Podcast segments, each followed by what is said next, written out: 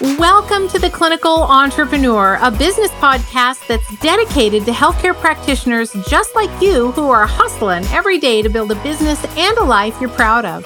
Join me, Ronda Nelson, as I share my own experiences and extract actionable advice from industry experts about what it takes to build and scale a profitable wellness practice. Well, hey there, friends. Welcome back to another episode of the Clinical Entrepreneur Podcast. I'm so excited that you're here again this week to hang out with me. I get so much great feedback from all of you listening about just the value and the help that this is for you. And I really do love doing these podcasts and connecting with you. At the time of this recording, I'm actually um, we're getting ready to go out of town for Labor Day weekend. So you will hear this um, shortly after that. But uh, my man and I, we are going to take our boat out and go tour around the south part of Puget Sound down towards Tacoma and Olympia. And we're going to go spend the weekend out and around. It's a little cloudy right now. So our departure is delayed a bit. We got to wait for the fog and the clouds to lift. But we're going to take off and have a great weekend. I hope you all had a wonderful weekend as well. So, to our topic for today, I wanted to talk to you, um, give you a little bit of clinical insight because they do still get lots of requests for that.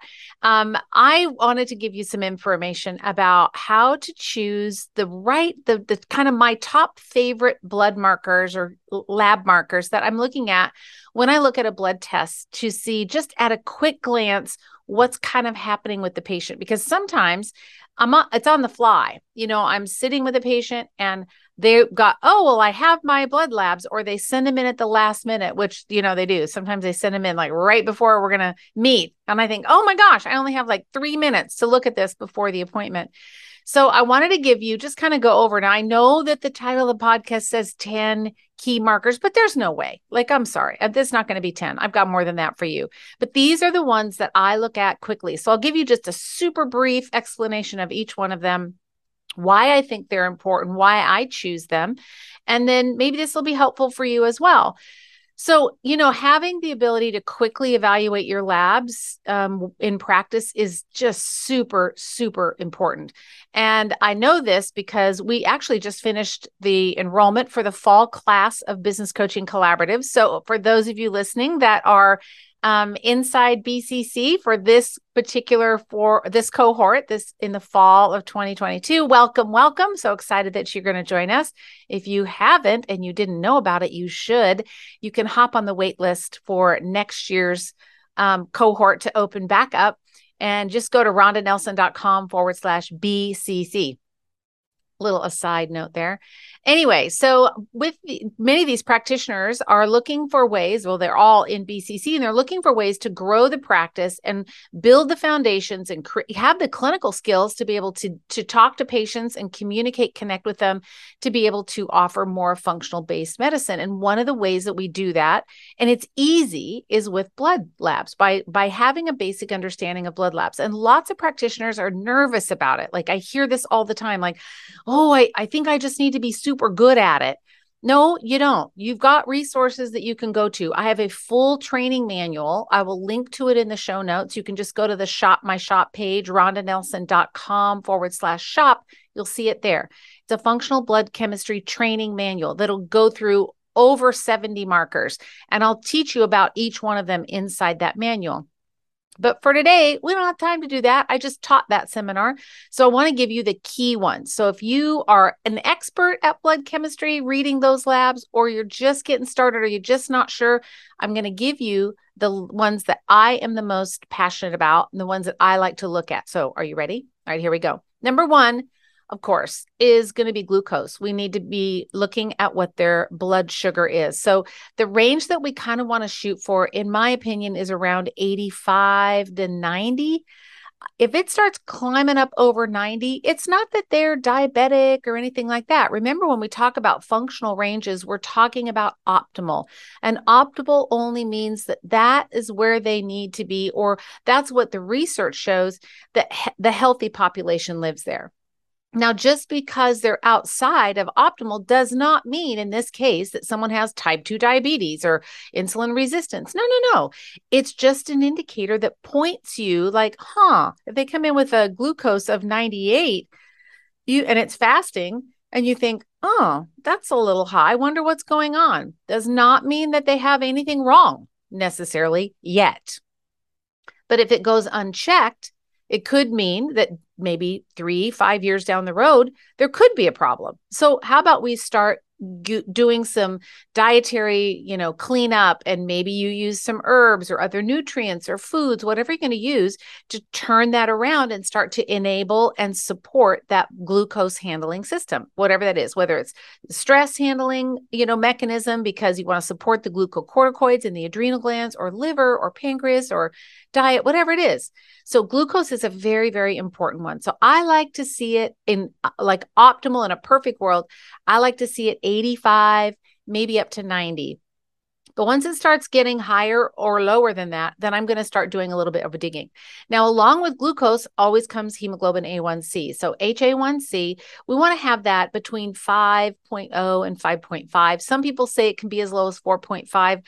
I kind of think probably the lower the better. It just means that the less sticky those blood those red blood cells are. So they're they're moving the glucose saturation in the bloodstream is not as dense. And so when you want that lower um, hemoglobin A1C number. So those two kind of go together. The next one that I like to talk about and look at is total protein. I've always been a fan of looking at total protein because what you'll see is when total protein starts to drop low, you will very rarely see it below the lab range. But I like to see it anywhere from uh, six and a half to seven and a half, like 6.5 to 7.5, somewhere in that range. For me, that's like the sweet spot. But if it's below that, or above that, you're going to need to do some additional investigation.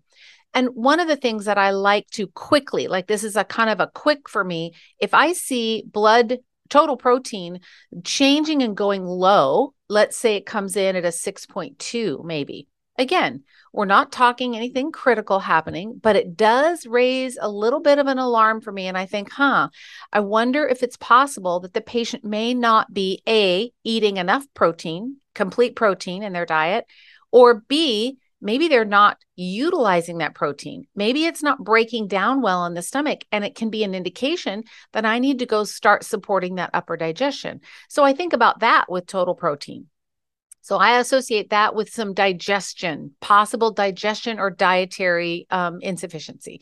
Could be absorption as well, but that's where I like to think about. If total protein starts to drop, that and what that's what's most common you'll see. Remember, not outside lab range, just outside that optimal range, and that sometimes can be the thing that you just go, oh, ah, uh, maybe we need to give a little bit of upper digestive support. All right, the next one is calcium and phosphorus. Now, those are two markers. And then together, we also want to look at the calcium phosphorus ratio. It's very rare that a patient's going to bring you in a test from their primary medical provider or through their insurance that's going to have phosphorus on it. But phosphorus is so important as it has to do with calcium. So, calcium, we like that optimal range between nine and a half and 10, like 9.4 9.5, right in there between 9 and 10. Now, the body regulates calcium very tightly. So it's not too, too often that you'll see calcium outside the lab range, but sometimes it'll drop down below that 9.5. I see it quite often. Still within lab ranges. So there's no quote disease process, but I think, huh, I wonder why that might be. Could it be that there's poor uh, stomach acid. So we're not extracting the minerals from the food that we're eating, or maybe they're not getting the right kinds of foods in their diet. Or maybe we have an imbalance with phosphorus because in the blood, calcium and phosphorus go together. Now, that phosphorus we want between three and three and a half and four. And then the calcium phosphorus ratio, the best is between 2.3 and 2.7. So you really want to shoot for that 2.5 mark. We want four parts of calcium to one part phosphorus in the blood. I know I'm dropping a lot of numbers on you, aren't I? Well, I guess if you're driving or walking and you don't have a notepad, you may have to come back and listen to this one again. Sorry, but I'm going to get through these. So, calcium, phosphorus, that's very important. Those are two markers that I like to look at. So, when I order uh, labs, I'm going to be ordering that and including phosphorus because I do think it's so important. You'll have to manually calculate the calcium phosphorus ratio. So it's just calcium divided by phosphorus, and that'll give you that ratio. All right, the next marker I always like to look at, this one's an easy one, and that is ALK phos or alkaline phosphatase. That particular marker gives you information about zinc status, among other things, but it's a quick glance. I can see exactly what's happening. Most of the time, you're going to see it low. It can be low with GI issues. There are several other reasons that it can be low. Sometimes, if you start using zinc, like you start to do some supplemental zinc with a low ALK phos, and if that doesn't turn it around, then look to the gut. You're going to want to look to the gut and even the liver. So ALK is one of the ones I like to look at. And it generally, you're going to want to keep that between oh, 85 and 110, maybe 115, somewhere in there. Now, uric acid is another marker that I love looking at. Really love this one because when it starts to go high, the risk of disease and multiple, multiple diseases goes way up. I mean, incrementally way up quickly. So, risk for, we always associate UA or uric acid with gout, for instance. And every one point that it goes up, that increases, but it's also highly associated with the gut and a number of other uh, important and possibly you know problematic diseases so there's a great book by david perlmutter that recently came out it's called drop acid i'm not a huge fan of the title However, the implication is drop uric acid is what he's referring to. So if you don't have that book, I would highly recommend it. It's very, very good. Um, he doesn't give any kind of ranges per se in there, but he just talks about when ranges go up, what can be the problem. There's lots of research about this. It's a very, very good book. So I would I would highly recommend that for uric acid if you want to learn a little bit more about that. All right, next one that I like to look at is just everybody talks about liver enzymes being ALT and AST. And if you've been, if you've ever taken my functional blood chemistry seminar or you've heard me talk about this before, you know, okay, do not laugh, but I'm going to give you my act, my the way that I remember it, and everybody remembers it, so don't laugh, or at least I can't hear you laughing because you're on the other side of the microphone. But ALT, ALT, L for liver ALT is the one that we really want to look at most because this is an enzyme that that is important for the liver. So ALT liver. And that is it's something that's produced kind of inside the liver. So when we have liver damage, hepatocytes are breaking down, ALT will go up. So if ALT is up over, I don't know, maybe 30-ish, you are going to want to investigate a little bit. Doesn't mean there's a big huge problem. You don't have a fire, but if it's 35 or 40, yeah, you, you might want to do some liver work, do some detoxification, provide very healing nutrients for the liver. Milk thistle can be super good for that. So you may want to just look around at that. But there's ALT liver right there.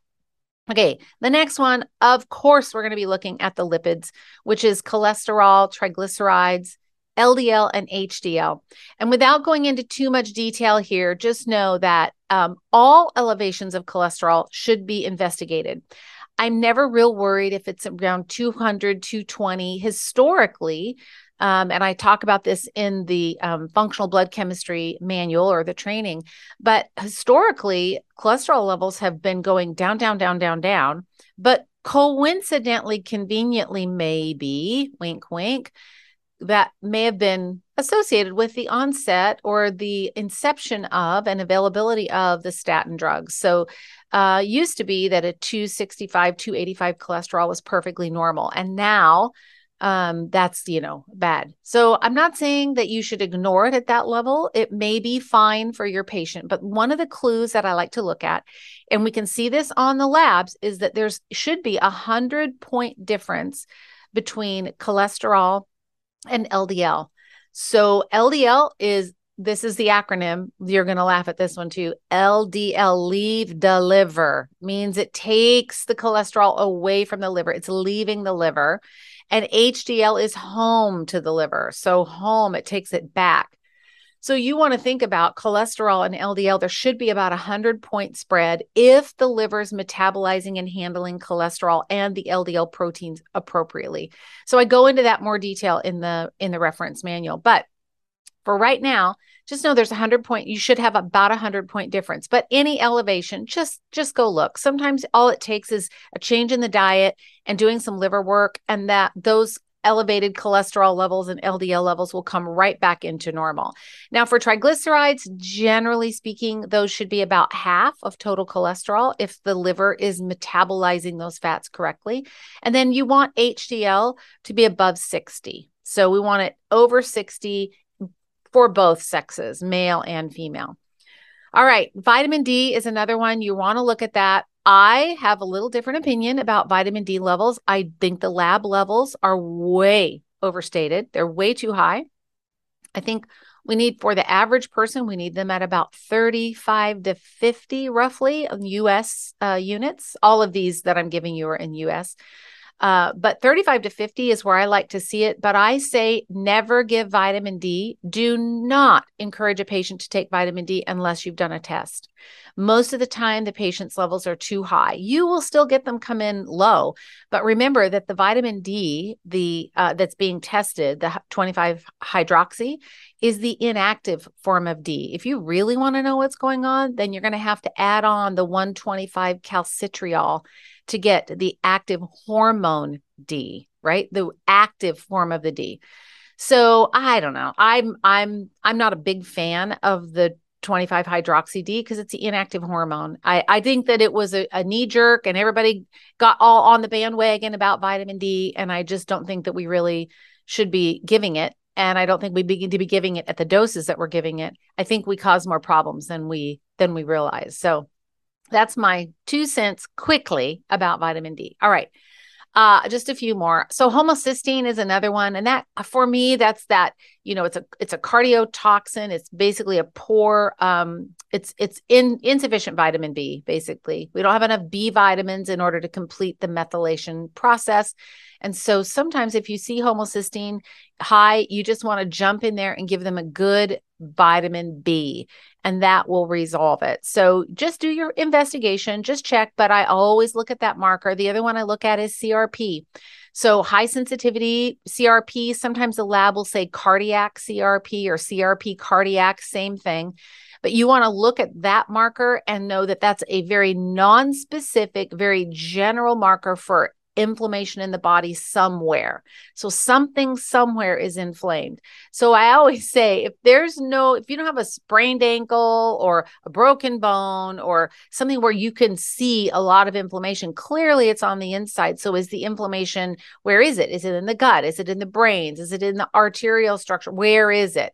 So we want to look for that inflammation. So if you see CRP up, you're going to want to do some anti inflammatory work, definitely clean up diet, pull out foods that you think the patient may be either sensitive to or ones that you already know uh, are in their diet that are not good for them. Maybe pro-inflammatory foods too many um, omega-6s omega-9s etc less not balanced that way. So you you just have to go do your digging. And then a couple more. On the cbc there's a few markers that i always like to look at um, uh, CBC is pretty easy, but I love looking at neutrophils, lymphocytes, and eosinophils, and I use the percentages. But I like to see neutrophils and lymphocytes pretty close together in the 40s somewhere, and then I like to see eosinophils like you know maybe five or below, three or below. If they get too high, then I know that there's some inflammation, could be allergies, some kind of something's happening in the surface tissue. Could be on the skin, either outside or inside. But it also there's there's several reasons that, that could be. It could be irritation just from like intestinal parasites or some kind of. And I use parasite. I use that word very loosely. Do not say that I think that every eosinophil elevation is a parasite. I don't think that. But you know, some some something going on in the gut could be a bacterial imbalance that could cause that, but it's just inflammation. So you have to figure out what's driving that if that eosinophil is up. And then lastly, of course, we couldn't talk about this without talking about the thyroid. And uh, TSH is the last marker I look at. Although sadly, it's the marker that everybody and even the patients think, oh, my thyroid's in trouble because my TSH is high. Well, your TSH isn't even a thyroid hormone. It doesn't really have anything to do with the thyroid other than it signals the thyroid to produce thyroid hormone T4. But it's a pituitary hormone. So, how about we look at what the thyroid is doing? And I like to look at total T4 and total T3. Those are my two go to markers because what that's going to tell me is how well is the thyroid A producing thyroxine or T4? And then B, how well is it converting it into T3, triiodothyronine, the active form of the hormone? And that conversion happens in the gut, in the liver, and in the peripheral tissues. So, mostly in the liver. So, I really want to see what the heck's happening with T4 and T3. And then, of course, you'd want to look at antibodies as well because uh, thyroid uh, antibody or autoimmune disease is pretty rampant. Now, there is a su- certain subset of the population as we wrap up here that will have um, antibodies for thyroid, but they will not have autoimmune. So it can be a bit tricky. So I say if you think if they if they look if they appear like they're autoimmune, remember you want to always look at the person. I guess that's a, that's a great way to wrap this conversation up. You want to treat the person, don't treat the test, please. Treat the person, not the test. Don't think, oh my gosh, you have a raging problem over here. If they look fine, but if you've got enough clues from your diagnostic evaluation, your physical evaluation, maybe your lab tests, your if you've got enough clues and the patient's symptoms and the way that you're assessing what's happening with them, points towards an autoimmune type condition, great, then go chase that down. But just be careful that you don't pigeonhole the patient. In other words, put them in a box, give them a diagnosis, and say, oh, you have X. Because in this case, with thyroid autoimmune, Hashimoto's, there's a certain subset of the population that do have positive antibodies that could be transitory. And they may come and then they may go. So just be careful. You just want to watch. Look at the patient. Make sure that the patient that the that the symptoms match the tests, right? We don't want to be throwing the, the baby out with the bathwater, but I also don't want to put the patient in a box and give them a label if that label does not fit.